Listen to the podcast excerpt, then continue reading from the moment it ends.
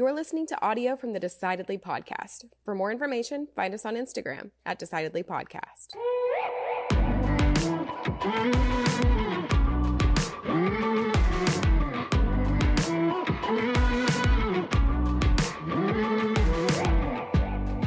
So do you remember when we went to Peru together? Of course. Like I don't know, twelve years Yep. ago. Um, you were really into paragliding at the yes, time. Yes, I was.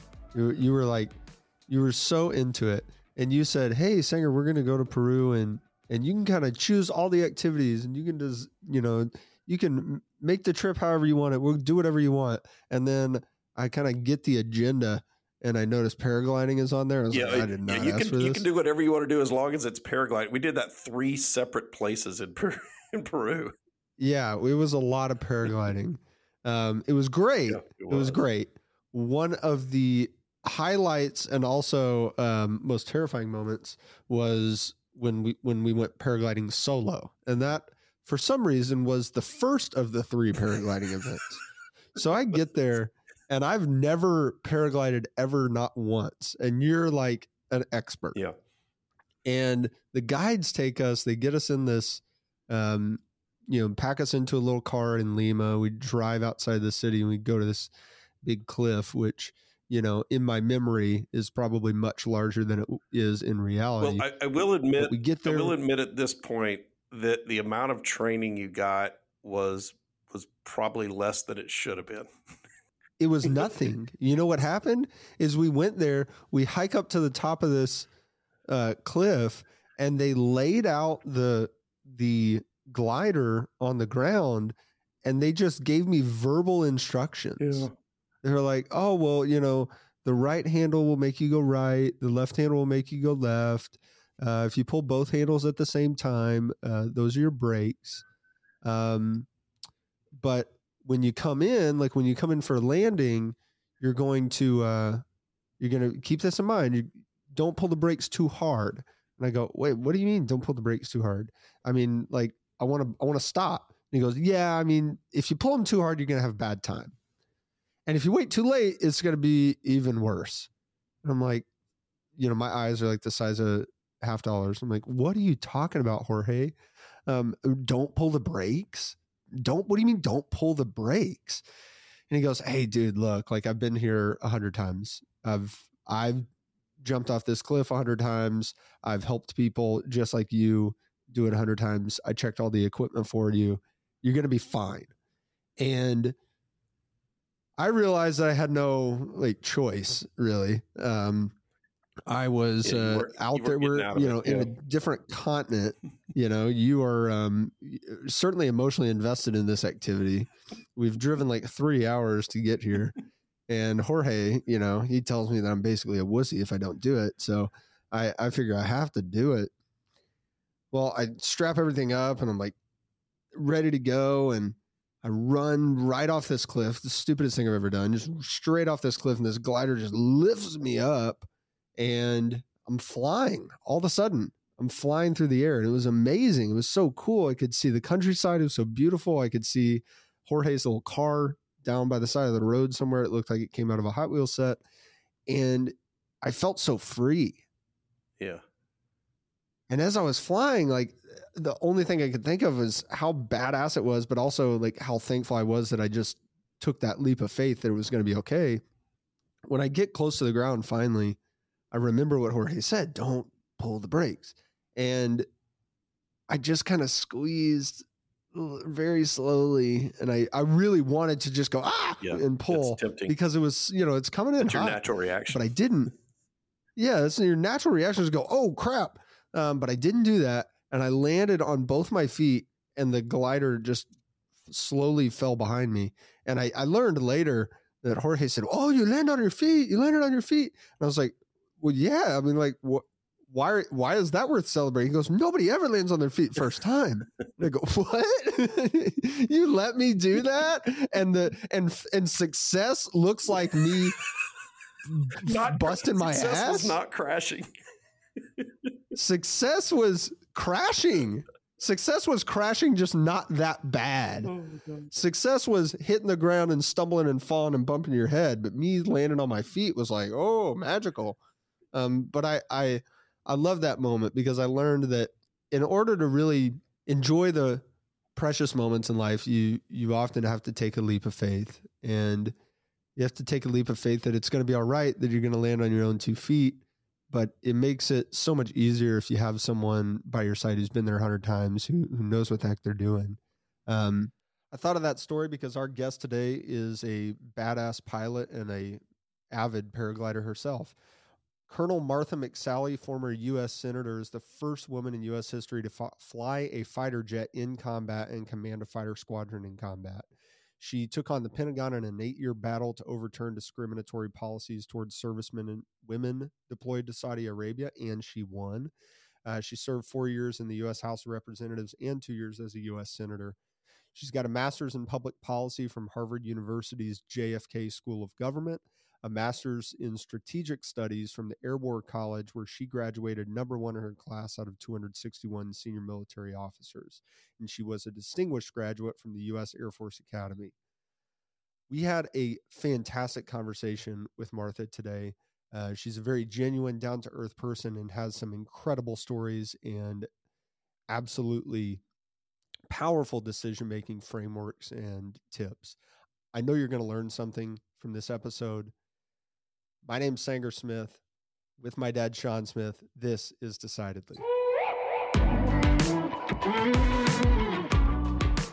Martha, that wall behind you looks exactly what I would think a fighter pilot's house would look like. Well, and I also brought my plane, Oh, man. my bullet. I have all sorts of props here.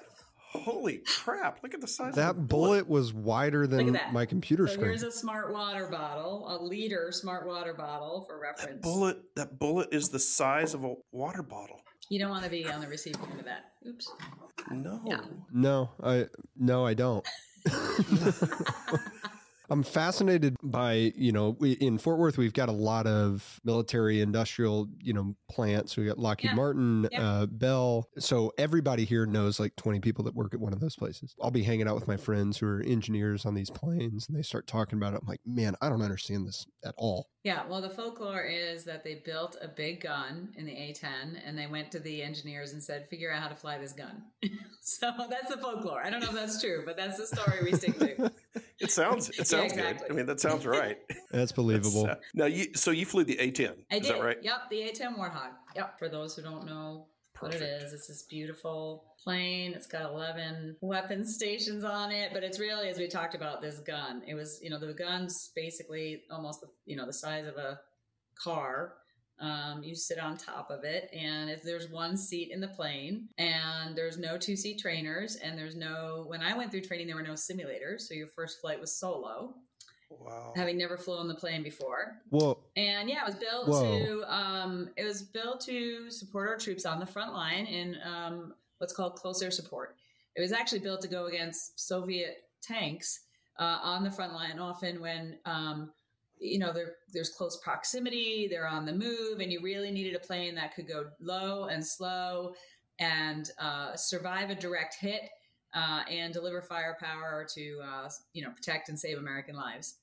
It's amazing plane. yeah, it sounds like it. That's got to take some nerve to to fly a plane that's designed to get hit. Yeah, it's uh yeah, we're a special breed.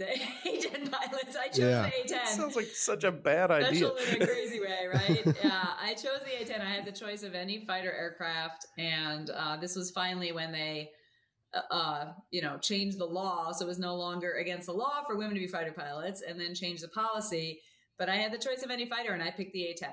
And uh, it's just there's just nothing like its mission. You know, we're we've adapted from that initial kind of Soviet, you know, mission, which has come full, you know, circle as far as needed capabilities in that part of the world. But um, in the uh, in Iraq and Afghanistan, where we were often, I would take off in Afghanistan when I was a squadron commander. Our uh, planes were twenty four seven providing cover for troops on the ground, and we would often be on one mission, but we would have troops in contact uh, under fire, uh, you know, having gotten ambushed and in, in what they call danger close, and they just needed our help. So we we took off with maps of the entire country of Afghanistan, and we were often told a radio frequency, a grid coordinate, and a call sign, and just go help these guys. And our job was to figure out like where's the good guys, where's the bad guys.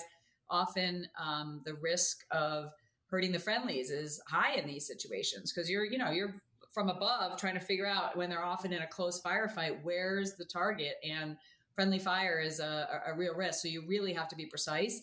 You have to hold your cool. You have to make good decisions in the midst of all this. Uh, you know, good decision making to an extreme. But yeah, I mean, it, it was built to, to basically lose all its hydraulics, all its electrics, one engine, have major flight control damage, and still be able to fly uh, back to friendly territory safely. It's a it's an incredible plane. It's really it's a badass plane. Can I say that on your podcast?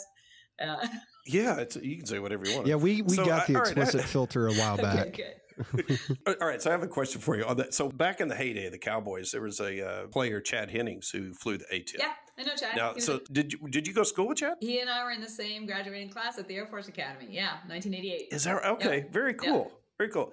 So how did now he is what six six He's six seven something like that? quite little. We're yeah. on the. Uh, okay, so yeah. th- that's my question. How do you how do you decide on the same plane? There's such a physical difference there. how do you end up picking the same? Well, the, same, so the planes were designed for you know kind of the median size of the average, honestly, men. You know when they were built, and so there is a limitation. Uh, you have to you, know you have to be this tall to ride this ride, right? There is a limitation on both ends of the spectrum. So when you're too short, which I actually had to fight for a waiver uh, an exception to be able to get in because I was just a little bit too short. My sitting height was okay, but my total height was a little short. So uh, I had to show that my leg length and my leg strength would overcome, uh, you know, my leg strength would overcome any small slight uh, shortage in my leg length. But we had to go through a whole rigmarole in order to uh, get my pilot uh, clearance because of this. And it's look, it's legit. You have to be able to, you know, see over the dashboard for lack of a better analogy. You have to be able to in the case with the legs, for, for those who are short, you have to be able to go full brakes, which you use your you use your um, your feet for the brakes. Like your if if these are my feet, right? You right. use this for your rudder while you're on the ground steering, and then you're using mm. your feet moving forward. You know your calf muscles for brakes. If you're in a spin out of control, you need to be able to jam in full rudder all the way in order to help get out of the spin. So there, it's like legit for those who are tall, too tall, or near too tall, like Chad, who needed a waiver uh, because of that, there's a there's a risk like they can't close the canopy because you're you know you're you're just too tall and so if you if your spine has a little bit of a bend in it that's just not going to work over a long period of time and then especially if you have to eject you're now going at you know the force of 20 plus times the for, uh, force of gravity yeah, you're gonna, a rocket motor you're gonna hit something on the way up. and it's going to break your back if it's not perfectly aligned straight. Same thing if your legs are too long, like you can they'll break their legs on the way out. So they they have limitations. Bottom line is it's usually five, five four ish to six four ish, you know, with some um, uh, opportunity for waivers based on each individual is different whether they can fit in the cockpit and they can function in the cockpit safely. So how so i understand why you might pick the a10 you know it sounds like a badass plane so that good for you. The, it sounds like the opposite type of plane i would want to fly but the, but that's why you do what you do and i do what i so yeah, that's why we were, uh, we never got that uh, opportunity. Never, never had that opportunity. we weren't asked what uh, plane we wanted to don't fly. Don't want that. All good. I had a uh, yeah, I had a girlfriend in college whose dad was a pilot like that and uh, took me flying around and nice. made me sick on purpose. I'm I'm quite sure. Uh, so so when you were struggling to get waivers yeah. based on physical attributes and, and, and there are some limitations where you really wouldn't want to waiver yeah. beyond yeah. right were you concerned that there was this barrier because of stature or did you think, oh, you know, this is because I'm I'm a woman, or w- were there other sort of institutional barriers you had to get through to be able to be a combat oh, oh pilot? Oh, for sure. so plane? when I went off to the Air Force Academy, there were were institutional barriers, but I didn't think the height limit, you know, necessarily. I didn't focus on it like it was a female male thing. I mean, you could be frustrated by that, but they built the aircraft long before I was there trying to get my pilot training. So you want to you want to rail against the things you can change, which if we're talking about good decision making, you know, focus on the things you can change, not the things you can't change. Yeah. I can't change how the planes were built, but I can only change the path I take in order to try and have an opportunity to fly them. Uh, but when I when I entered the Air Force Academy, I wanted to be a doctor. I was motion sick when I was a kid, and I had no desire to be a pilot. And I found out for the first time in my life that I couldn't be something just because I was a woman. It was against the law at the time for women to be fighter pilots. And I just I couldn't believe it. I grew I was blessed. I grew up in a family where I was told I could be anything I wanted to be. And I have a little bit of a change agent, entrepreneurial slash rebellious spirit in me, which you'll discover over the course of the hour. And so I channeled that in a way where I was like, what do you mean I can't do that just because I'm a girl? And it just pissed me off. And I just decided, you know what? Well, that's exactly what I'm going to do. I'm going to become a fighter pilot. I'm going to be the first woman fighter pilot. And people laughed at me. They were like, you know, it's against the law, Martha. And my response was, we live in America. Laws change. So I'm not going to let my dream die. Uh, I wouldn't have said it like this at the time, but the, this, the kind of the approach I took was keep the dream in my heart, don't have a chip on my shoulder, bloom where I'm planted, keep excelling, keep looking for opportunities that maybe the you know the door was going to blow open. Persevere, keep growing in your skills and, and and things that you would need in order to be a good pilot. And you know the door finally opened. It was nearly ten years later. I had nothing to do with the change, but I had the right you know at that point grit and attitude and qualifications and timing, which is often really important in life uh, that when the door opened, I was ready and I was ready here, you know, too, where I was like dreaming and persevering towards it. So, yeah, there were severe barriers. I didn't, in that case, have anything to do with the change, but I had to do with, you know, I was, my part was to be postured and ready when the change happened to say, you know, send me, I'll go through first. Did you have a sense that that change was happening? Was that fairly well broadcast? Uh, so, you know, my years at the Air Force Academy, no. Like it was so far from anybody's thinking that it would ever change. They then sent me to Harvard for grad school for two years. And honestly, first, if you think about good and bad decision making, sometimes we make good decisions for the wrong reasons, right? So, so I'm trying to, like, I'm trying to get my waiver for my height. And then I, my hand was broken. So even when I got it for my height, my hand, I lost it for my hand. It's a very long story. I talk about this in my book, Dare to Fly. But it was talking about persevering. And my window was closing. I had withdrawn from other, you know, from medical school process and I was running out of options. I just was singularly focused on pilot training, and I finally applied for a scholarship. The the one star general was like, Martha, like you need to wake up. Like you gotta apply for the Rhodes Scholarship. Apply for scholarships. Your grades are great. You know these are great opportunities. And I was like, I don't want to go to 17th grade. I'm tired of school. I want to go fly. and so I finally applied to the Rhodes Scholarship. I mean, I can admit this now with the main focus of like I'm trying to buy time to get into pilot training. so, so, it's just something to do, right? Yeah. so I end up, you know, I get there, I make the regional finals of the Rhodes, and then they give me this scholarship to Harvard. So I go off to Harvard, but again, I'm so. Uh, I mean, I laugh at it now. Like, okay, I'm here to study what, you know, because my mindset was I'm here to buy time, you know, for getting into pilot training. So I had this great experience. Yeah, it was amazing. Then I went to pilot training. And when I was in pilot training, Desert Storm happened. And then Congress repealed the law while I was in pilot training. So I thought, I'm going to be able to pick a fighter. And then the Pentagon said, just because it the, the law changed, we still are not changing the policy. And I was like, ah. So I I thought for sure it was still going to well, change. what does that mean? Like just because it was no longer against the law, they that? can still say that they don't want to do it. It's not their policy. So whatever. It, you know, we had this. Oh, so they changed the law, but not the policy. Oh, yeah. okay. The, the, so the law changed, saying saying that no the Air Force could allow it, but the military, oh, okay, across Air Force, Army, Navy, Marines, they just refused to open it up. But I just had a sense like it's going to change soon, and so that decision, I made a critical decision at that moment. Okay, I was graduating near the top of my class. I had a lot of great assignments I could have chosen from uh, that would be flying cargo planes or tanker planes. But once I went to fly in one of those other major weapon systems, they were never going to cross me over to fighters.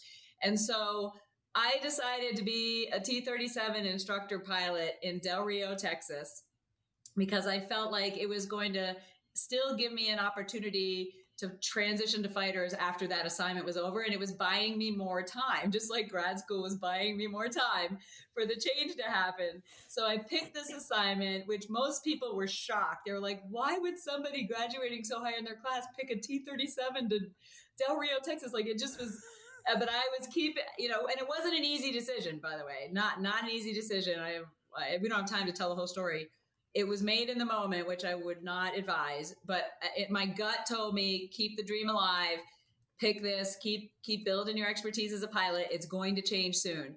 And it paid off. A couple years later, I got a phone call from a general at the Pentagon saying, We're about to change the policy. We looked back to um, all the women who graduated since the law was changed who earned a fighter, but we simply couldn't pick one because we had ovaries and we're not flying another major weapon system and it's come down to seven of you. Are you still interested in being a fighter pilot? And i was like hell yes of course i am. So it, it all all those decisions to buy myself time to keep the dream alive paid off. Obviously the institutional barrier yeah. there um, and the, the legal barrier what about the social barrier? The other men in the Air Force, what was their response knowing that you were seeking this Great path? question, Sanger. Well, you know, during the debate in Congress over whether we should allow women to fly fighters, our four star general in charge of the entire Air Force, like he is our leader, testified before Congress that he would rather pick a less qualified man than a more qualified woman for these cockpits. He was against it. And there's a crazy. What did he say is the uh, reason for that? There was a, just a lot of people. I've done a lot of research on this and I've lived it. Um, in our history, women have served since the Revolutionary War in varying capacities.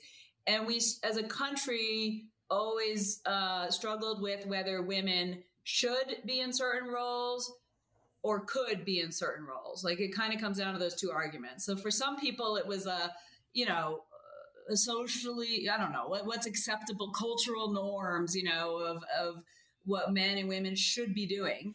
Um, and other people were making arguments that like women you wouldn't believe the arguments they made before Congress with a straight face. You know, women don't have the, you know, physical strength to pull G's and to, you know, endure through these missions. Women don't have the you know, decision making or judgment or emotional capacity to do. I mean, the, whole thing, like with a straight face, or everyone who is making these arguments, like women don't belong doing this, or we don't want women doing this.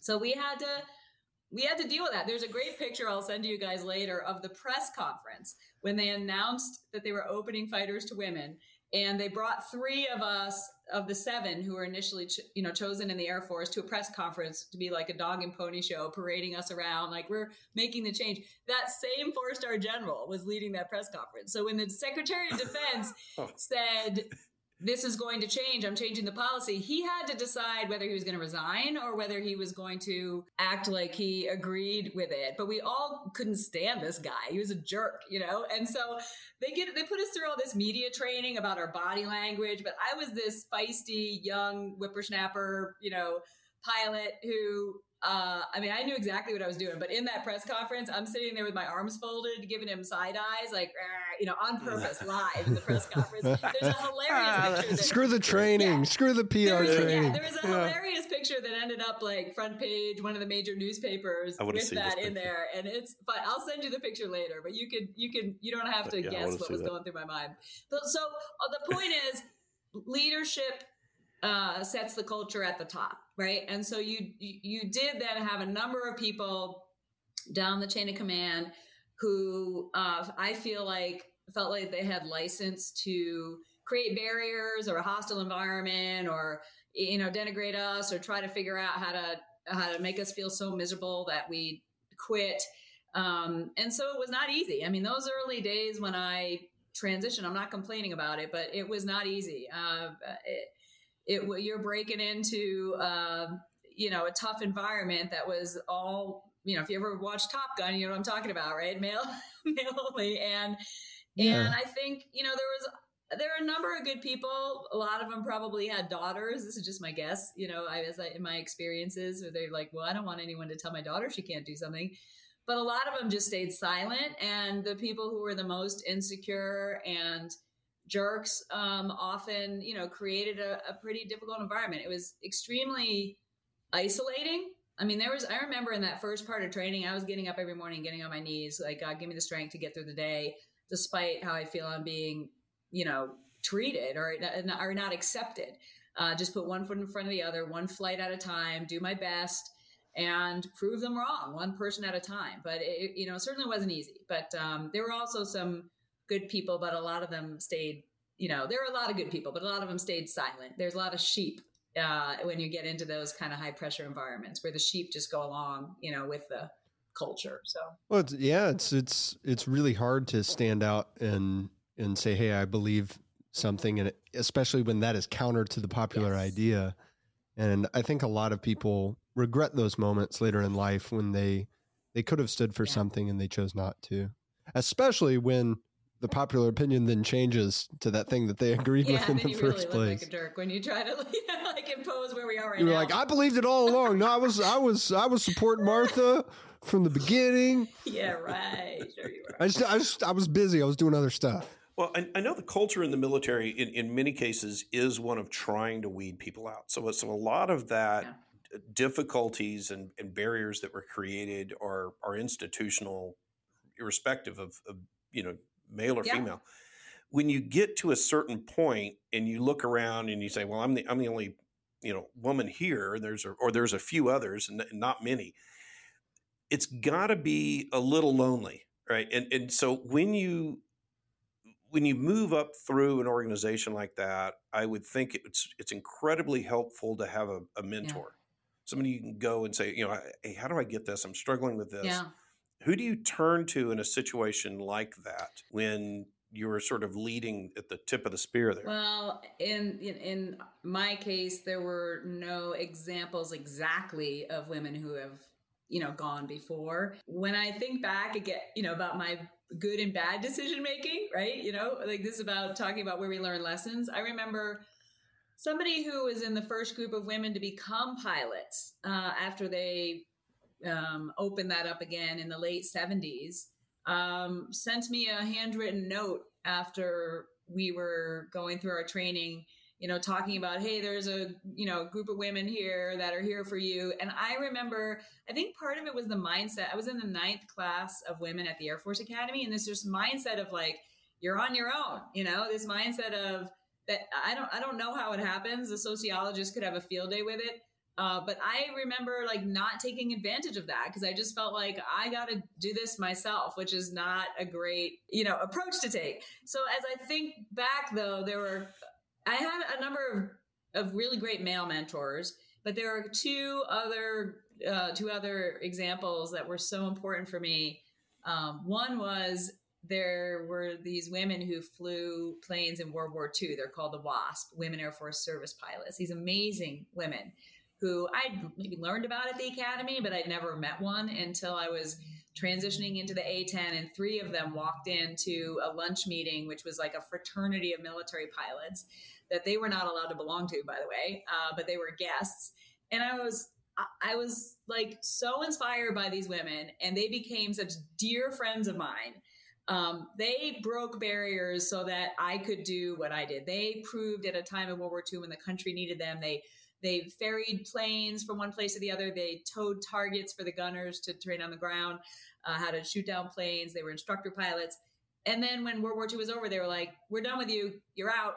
And their grit and their um, attitudes and just their experiences and their their heart of gratitude for their service and just working through the obstacles they had was such an inspiration to me. They just they were sitting on the front row when I had my change of command, where I took over command of a squadron, the first woman uh, to do that in our history, and they were right there, three of them, and I would not have been able to make it through this without them. There were times where I was like, okay, I think I'm going to move on. I think I'm going to, you know, get out of the military. I'm tired of trying to, you know, uh, in, uh, encourage a bunch of you know guys in their locker room yeah. that I belong. I'm trying to trying to give G-rated versions as to what I was saying here, and I was like ready to hang it up, and I would get get together with them, and they would look at me like, "What are you talking about? Like you can't quit!" Like, and they would just encourage me enough to be like, "All right, give me perspective, get me back in the fight."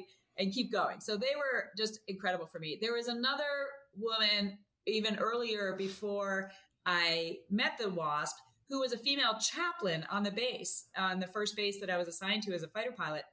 She had her own challenges, and, and sometimes can be a similar kind of you know where people feel like women don't belong doing that and so she had her own challenges in a different environment but it was enough the same that she was a great just sounding board for me who was older than me uh, to be able to bounce some things off uh, when i was having some real challenges she was just you know, sending me notes of encouragement every day, like keep keep it going, keep your perspective, and and that was absolutely crucial for me at times where that isolation can really uh, get you to start making bad decisions, right, and not getting not having good perspective uh, because you're isolated. So they really helped keep keep the big picture for me about the opportunities I was having and and uh, help me to persevere to keep in the fight how did you make sure you were making good decisions or, or you know did you have a framework you you walked through i know decision making is yeah. certainly an important part of the training that it you, is. you yeah.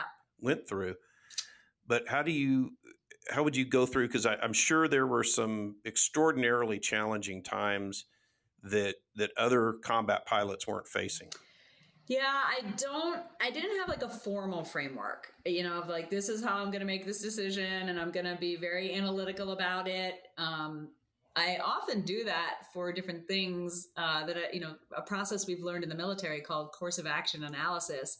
Um, I use that a lot um, in uh, decisions and encouraging others in decisions where you identify what attributes or what values um, matter. And then you weight whether any of them are of higher uh, value than the others.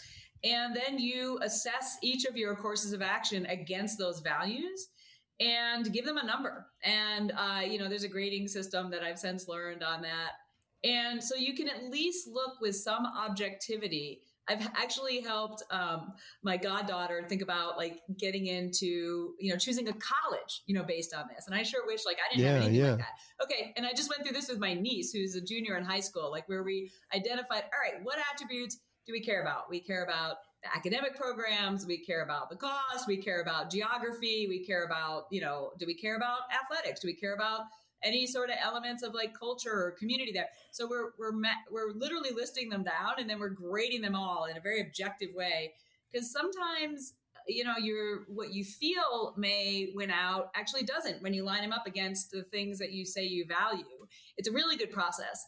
Uh, but i will also say i mean i didn't use that a lot in my young decision making. Uh, um, i feel like i had the I am. I, I can be very analytical. So I had kind of the um, the ingredients of that and just trying to make good decisions as objective as possible.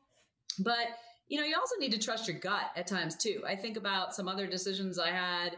If you were to just look at objectively, uh, even just like I'm going to go be a fighter pilot. If that was the you know decision when I was a cadet, yeah, it, it, would have come out with the lowest value option, right? It would have had the lowest number. Don't do that. That has the least likelihood to um, succeed. So there is this element as I'm you know as I grow in my wisdom and experiences and i feel like i'm in an exponential growth mindset which is really important for everybody in your decision making process have a growth mindset there's a quote i can't remember who it was who said, if you're not embarrassed by who you were a year ago, you're not grown enough. So having a growth mindset versus a fixed mindset.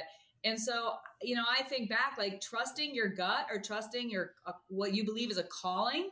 Um, sometimes you just need to follow that. Like, don't don't try to overanalyze it. Don't pull out that legal paper and start, you know, doing the pluses and minuses or whatever. Like, if you really feel like there's a burning calling inside you, or your gut is telling you to do something, you know, run it by some people for sure. But ultimately, you got to look yourself in the mirror and say, I need to go. Like, I need, I need to do this. And this is the right thing to do, even if I don't prevail. but I need to do it. So, I mean, those are just some, some of the things to think about. Sometimes I make analytical decisions. Sometimes I throw the paper out and uh, you got to go with your gut and your calling. How do you know when it's time to go with your gut? Because we've all had those moments where you're dissecting a decision, you go through this spreadsheet, you make Yeah. a pros and cons list, and on paper, option A Yeah. is the right choice, but you're just you just can't pick it. Yeah, I, I think that's actually one of the most important um, elements to your decision making. Honestly, I mean, I, I think you know, I know you've got a wide, you know, diverse uh, uh, uh, listener base here, but I truly believe, like, I'm a person of faith. I do believe, like, you know, part of our kind of spiritual essence is like there is a, a nudging and urging that comes that sometimes we dismiss. You know, that I do believe is spiritual, and you're either gonna turn it uh, off, turn the noise level up, and ignore it, um, or you're you're going to follow that and only you can answer that question right only you know that um, that um, calling that's going on inside you that you're just like i got to do this i think the other piece when you make d- make decisions whether they're analytical or by your gut or by what you feel you're called to do is hold it with an open hand your, your identity is not based on the outcome uh, you need to be willing to make mistakes you need to be willing to fail and learn from the failure. And then you need to be willing to get up and brush your knees off and go, okay, what did I learn from that? And not have that be something that has you have a spirit of regret or um, uh, beating yourself up or whatever. So it's that mindset of like, I'm going to go and I'm going to go with the right mindset. I'm going to go with the, the right, you know, kind of growth mentality. I'm going to do the best I can, but I am not defined by this outcome. And no matter what, I'm going to learn. And so the, it may be that the very reason you needed to pick A instead of B is to learn something or to meet somebody. Uh, it may not be the outcome. We're very, very much outcome focused. And we think if you didn't get the outcome, then you made the wrong decision. And I just disagree. You know, I remember when Yeah, that's Yeah, so yeah. wrong. I agree with your perspective as well. Judging decisions by how they turned out is a recipe for for failure. Yeah. Yeah, it doesn't have anything to do with whether or not it was a good decision or bad decision based on the outcome. But, uh, so I, I have a I have a question about a big decision you you made.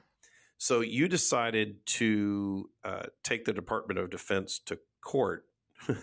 Yeah. Okay, so that's a that's a fairly, Fairly substantial decision. decision, right? yeah. I need to take a sip of water So out of my talk, Ukraine talk to me about how you how you decided to do that. Yeah. You don't just wake up in the morning and say, I'm going to sue the Secretary of Defense today, Martha McSally versus Donald Rumsfeld. That's a really great career move.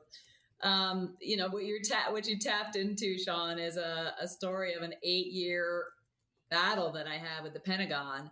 But it started with I was deployed over to Kuwait. Keep in mind, I had just transitioned into fighters, so I was still dealing with the do women belong here, you know, and um, just the near alligators. We're just trying to blend in, do my job, be a good pilot, you know, show that I could contribute and fly and shoot just like everybody else. The, the plane doesn't care if you're a boy or a girl.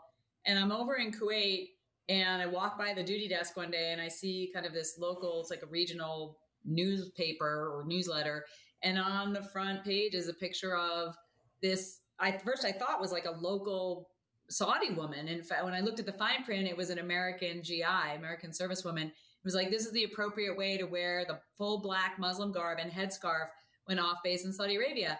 And there was just this like immediate gasp, uh, this like conviction inside me of like, that is just wrong. Like, I don't even know why we're doing that, but that is just wrong. And we've all had moments like that, if we think about it, you know, where we just like, we see a problem, we know it's wrong. The question is, what are you going to do about it? And so I really struggled because this didn't apply to me.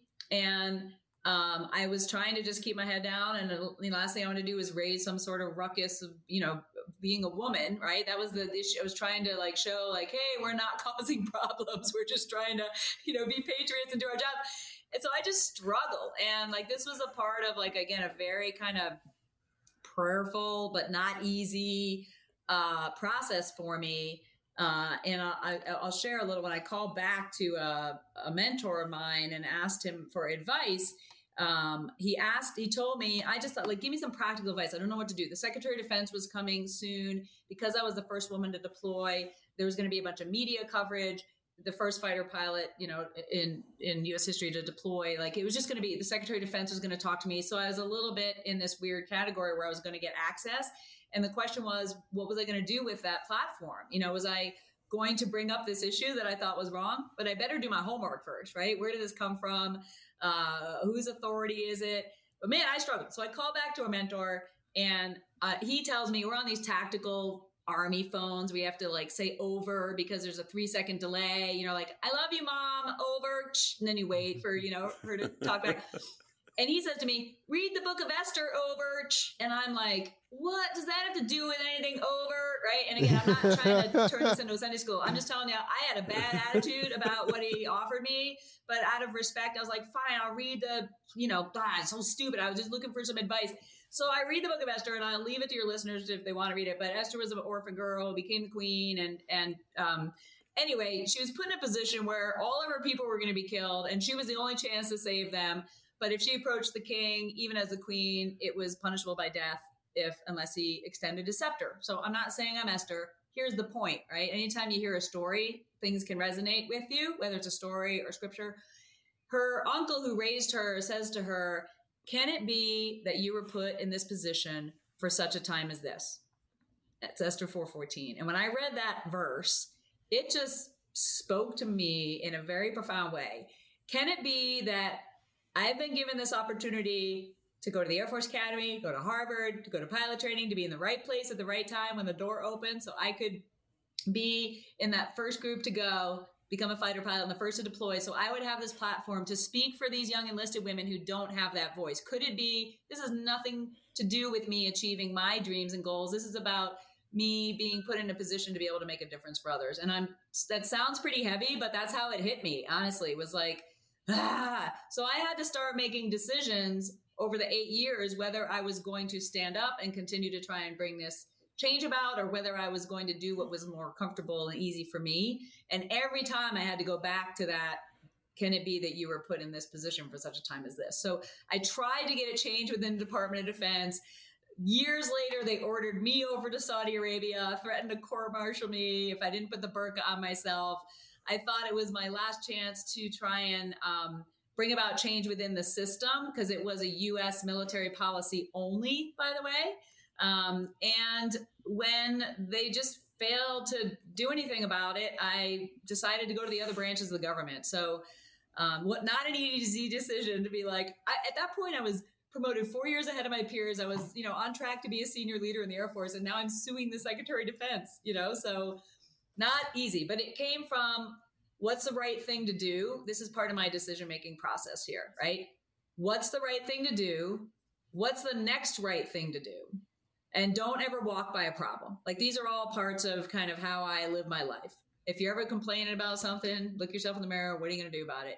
And so I just had to keep making the next right decision. And the next right decision after six plus years into this was to get the branches of the government that have oversight of the branch that was failing to address this issue, which I thought was wrong on so many levels. I mean, our women were sitting in the backseat of the car and you know, wearing full Muslim garb and the taxpayers were paying for it. I, I just believed it was unconstitutional. And, you know, in the end, um, you know, took, took eight and a half years, but, uh, we were, I was able to prevail. I tell this, I tell all this in my, in my book, by the way, Dare to Fly, uh, in greater detail. Uh, but ultimately it goes back to what's the next right thing to do right? And could it be? And what do you mean by what's the next right thing to do? Uh, what I mean is, so in that pro- in the eight year process, I first thought um, raising it up the chain of command. I thought it was a State Department thing, so I thought I had to go up to the Secretary of Defense and over to the Secretary of State, and that's the path I thought I had to take. And then I realized, I discovered through all my research, it was actually the U.S. military doing it to itself, to its to our own people. And so I was still trying to like how to figure out, okay, I tried to take a path up the chain of command and it got thwarted. So then it's like, what what's the next rate? Like what else can okay. I do? What yeah, what, what now? now? Like where else can yeah, I go? Don't accept failure yeah. on, so on that first original do I have? decision. And this gets into again other ingredients I think of good decision making is you got to be creative. If you keep going up the same hill and you keep, you know, keep getting thwarted in your success, you have to look for another way. You have to think about being creative. You have to figure out what allies do I need? How else can I approach this? What other opportunities may come my way? Having a kind of a, an agile mindset of also just creativity and curiosity of like, how else can we solve this? And I didn't immediately, if somebody told me I was going to sue the Secretary of Defense on the the first day when I saw that newsletter, I would have told them that they were crazy. But six years later, it was the next right thing to do. Once the you know Department of Defense just refused to change and they just dug in in their bureaucracy. Um, and so I just had to keep asking that, like, what else, what other paths can I take? And presented with other options, what's the next obvious choice? Oh, all along the way, there was one choice to just stop and give up. But that, to me, if you ask what's the next right thing to do, if you think something's wrong, like you don't give up, you just persevere and you look for other ways and other people and other allies and other approaches to be able to be successful. Yeah, it would have been difficult to morally reconcile with a decision to give yeah. up.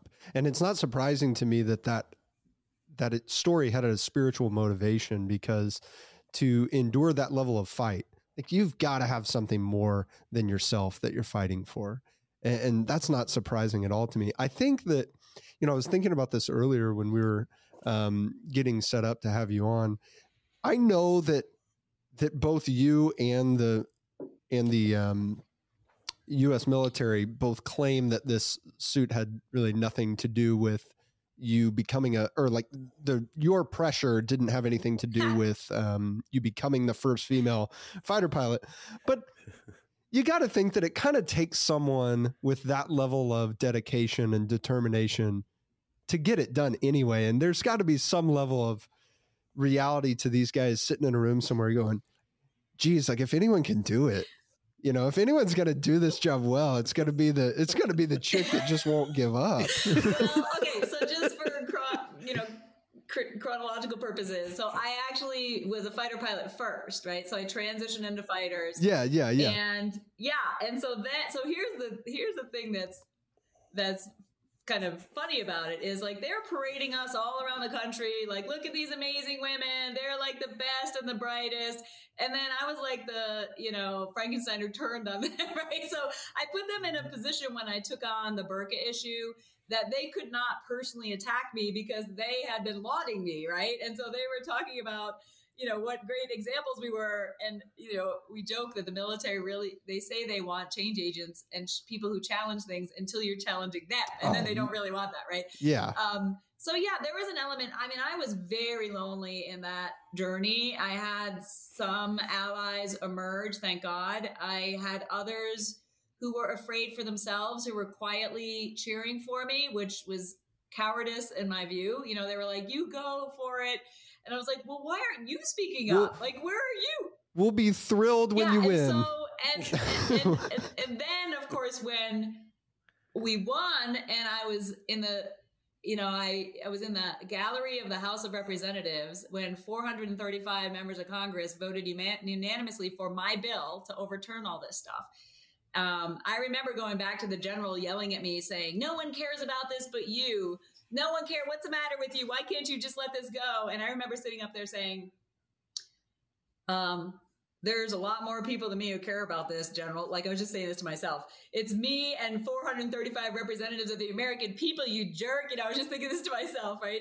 And so then afterwards, of course, there were many people who were like, wow, that's like that kind of grit and that kind of courage is what we they taught us when I entered the Air Force Academy. Courage equals more, moral courage. Do the right thing. Be willing to risk your career to do the right thing. But when you actually do it, most people like they're threatened by it and they're like, you know, kill the witch. You know, they're just like whatever. They circle the wagons and they want to just take you out. But after I prevailed, it was fascinating to see. There was some school of people who were like, wow, we need that kind of leadership in our military, and we need to make sure you know she stays and get, is given more opportunities to lead. And there were still other hanger-oners who just couldn't get over that I challenged the system, and they were just looking for ways to undermine me all the time. But you know, it is what it is. I don't think about them. So yeah, I wonder where that comes from. That idea that some people have that just, you know, let's just not mess it up let's just you know it's not that big a deal and and maybe they'll even concede that it's morally Yeah. wrong this thing that Yeah. you're trying to change but ah but it's still probably not worth doing anything about it Yeah, I mean, you know, most of the people who were saying that, most, not all, were men who could drive a car off base in their khakis and colored shirt and go didn't get something them. to eat, you know, in Saudi Arabia. So yeah, they didn't couldn't aff- even didn't affect them, right? they couldn't even relate to what we were talking about. Now there were there was certainly a population of women who were defending it that I you know just thought was maddening. But um, yeah, there's an element I think with any within any big bureaucracy of traditionalism. And look, we have systems and processes for a reason. You know, we can't be just you know all over the place when we're fighting and winning America's wars. Like there, some of that is is certainly has its value. I don't want to throw it all out. did they say that it was a, a i mean was there any part of it that was um, a safety concern Not or was it just showing deference to the local Again, culture this was all the U.S. military doing it to ourselves. They women used to be after Desert Storm uh, wearing their uniform off base, and during my whole very public um, when it became public, my my uh, you know challenging of this.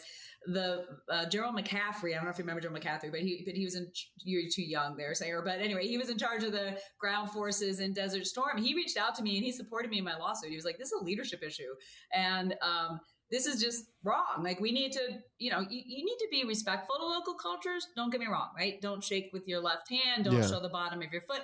That's not the same as let's take our women and treat them with these seventh century norms where they're property. And like, if not only are we okay with our host nation doing that, but we're we're imposing it on our own people. And so the whole thing was just a little bit of, you know, an attempt of cultural sensitivity by Americans to Americans. Um, and the Yeah. State Department wasn't doing it. The women at the embassy, my dog just sneezed over here. If, that, if you heard that noise, um, the women at the embassy were not doing it. They were supporting me uh, during this whole process. Like, uh, it was ridiculous. But it takes on a life of its own in a bureaucracy where it gets more and more ridiculous over time, and then everybody defends it and thinks it's above their pay grade. When I first confronted the two star general, who was the actual legal authority to change it, he said, There's nothing I can do about it. It's above my pay grade. And I was like, No, it's actually your policy. Uh, he just didn't know it because, you know, it was bureaucracy. and his default was to say i can't Yes. do anything Yes. without yeah, knowing but then given the That- facts, see, that's so he telling. refused to change it because, from my view, I'm not. I don't, I'm not in his heart or his head. He didn't want to make any waves. You know, he gets to do his one year. Didn't want to change anything. Not on his watch. Um, get his next star. Uh, you know that kind of career. Wait, so so even even once that was pointed out that that was actually his decision, he decided he not to make the decision. change it. And I offered, hey, how about we just change it when they're traveling from one military base to the other, or to the airport, or to a meeting with Saudi military officials? Why would I have to put a burqa on over my uniform? And like, we should eventually change it for going shopping and eating, but let's work with the embassy on that. Refused to change it. It was just dig in, attack me. I mean, it was just a crazy case study in um, failure of leadership, honestly. So, and then once I once it was public, then they start. You know, once I was sort of challenging them publicly, then they hide behind force protection, right? They oh, it's dangerous. You know, if you're out there as a woman in Saudi Arabia and you're not clothed in the garb, and I would be like, okay, let me get this straight. Let's let's pull the let's pull the string on this. The same the same uh, regulation that says I am required to wear this Muslim garb says that the men are forbidden from wearing any local customary garb. And wait a second wait, a second. And this gets And better and better. there was no kidding a policy like on the wall when I when I finally deployed there. There's no kidding a policy on the wall with a picture of a woman in an abaya. It's an abaya, burqa. It's you know it's the same t- terminology, Yeah. just her face is not covered. And it, no kidding said.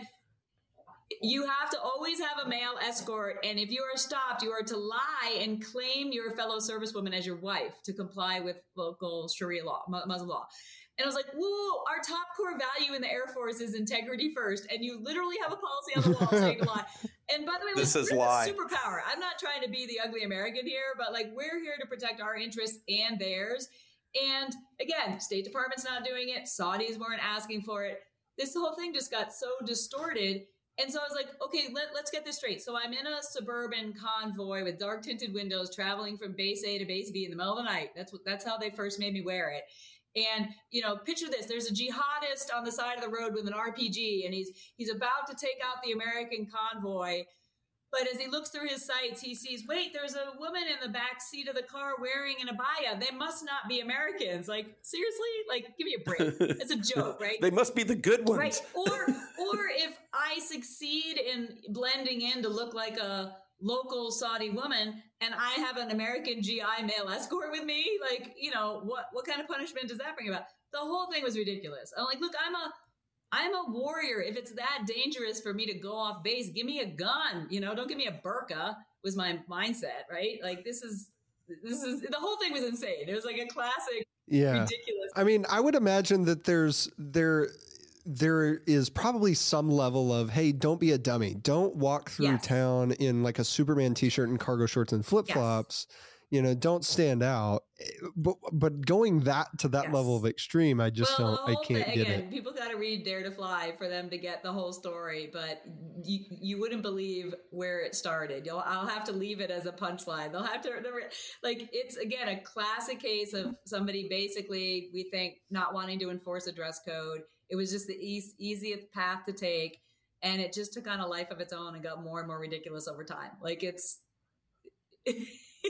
just, yeah. I mean, I would say, hey, loose fitting, long sleeve, long pants, long dress, conservative clothing. I'm not saying, you know, wear, you know, bikini downtown or, you know, there, there was certain limitations for both men and yeah. women.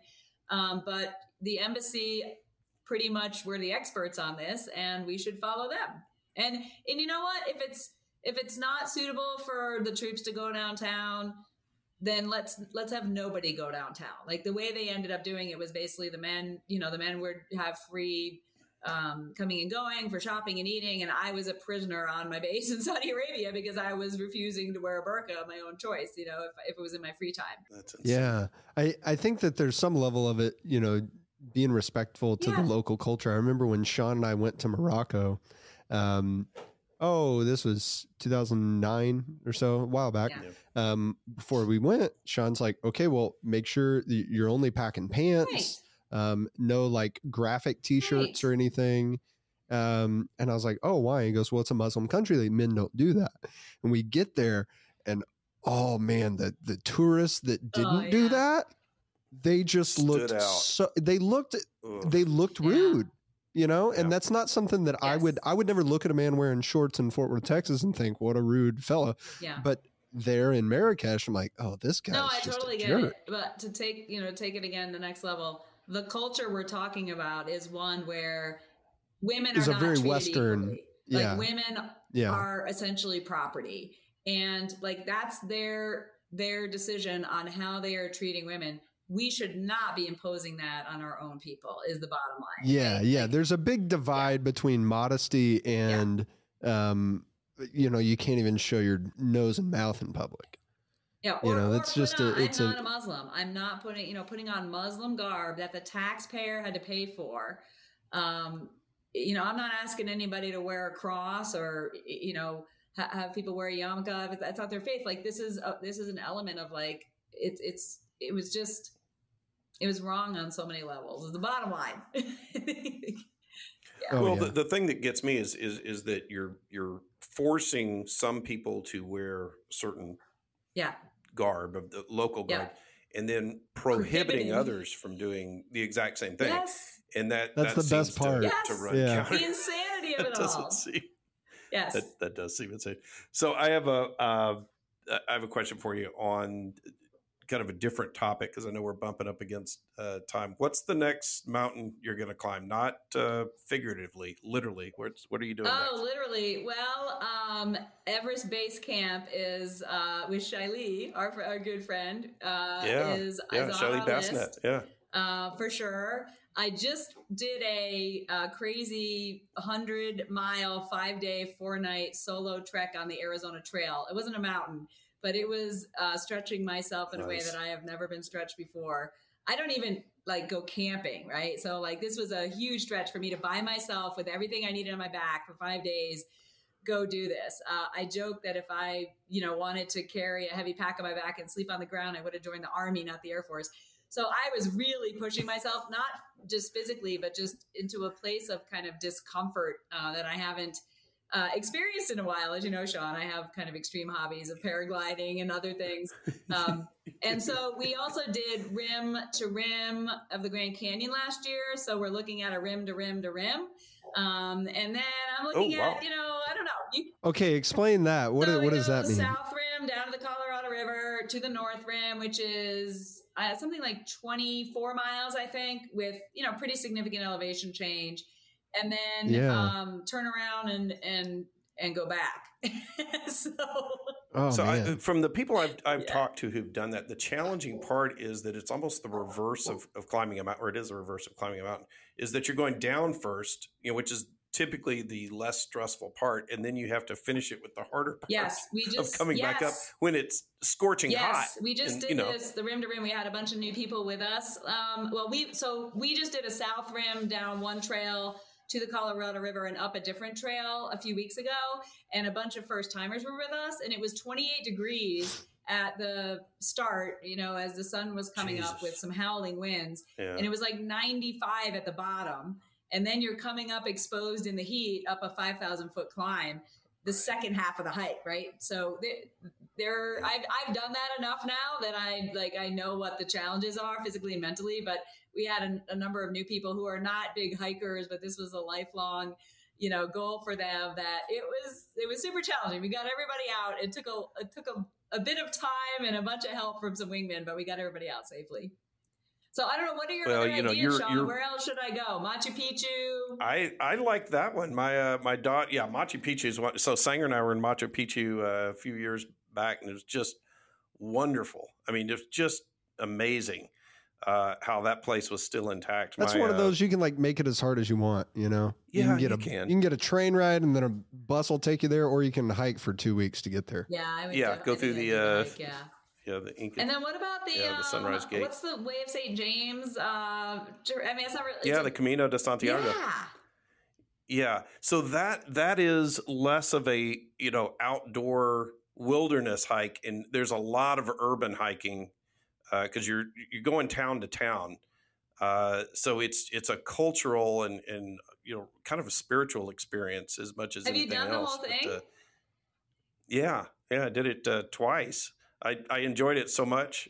I, it was really strange when I finished, and we finished in Santiago, and uh, you know you you you hike for a month to get wow. there. You know, so it's about 500 miles, and you get to this beautiful cathedral in uh, in Santiago and there's a whole process. You you sort of go through mass, and and you uh, you can place your hand in this this uh, column that thousands of pilgrims have done before, and it kind of wore okay.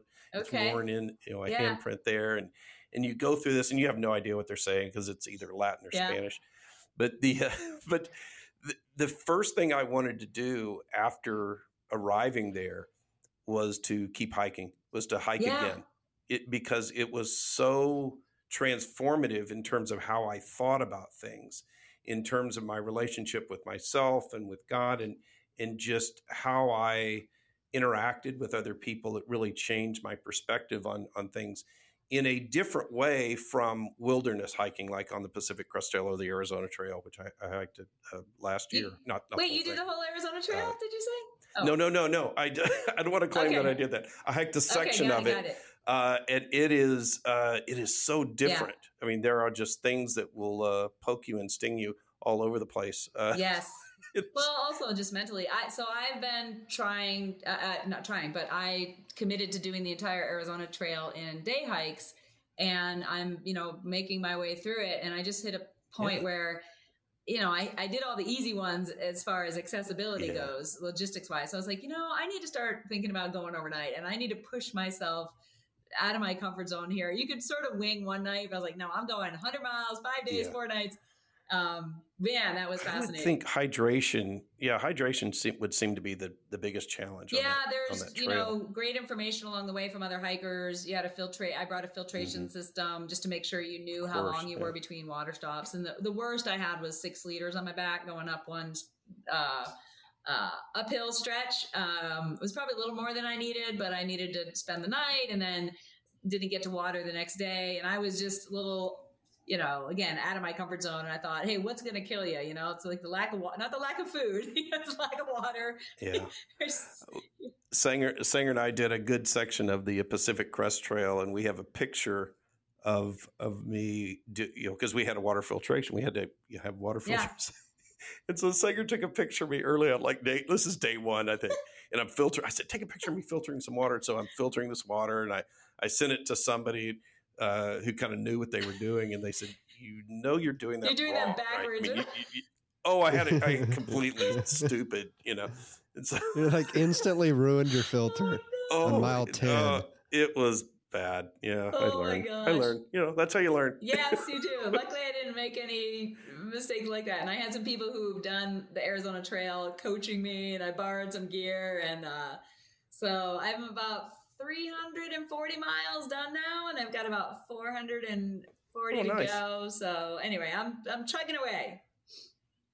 Great. Well, we're we are going to put a link to uh, Dare to Fly on the uh, the website in, in the show awesome, notes. Uh, any other information you want on there as we uh, close yeah, up? cool. Yeah, my website's uh, marthamcsally.com. If people want to, you know, check check it out, I'm doing speaking engagements and different things, and I'm basically at Martha McSally on Twitter, Facebook, Instagram. I'm on LinkedIn as well. Um, I'm not posting regularly, but that's where I am. And uh, I, you know, when I do interesting things or feel like I have something to say, I uh, I share them. So that's great. Well, maybe we could talk again. And we'll share uh, paragliding oh, stories, yeah. success and failures on on that uh, next time we Absolutely. talk. Absolutely, absolutely. I look forward to that. Thanks, thanks a lot.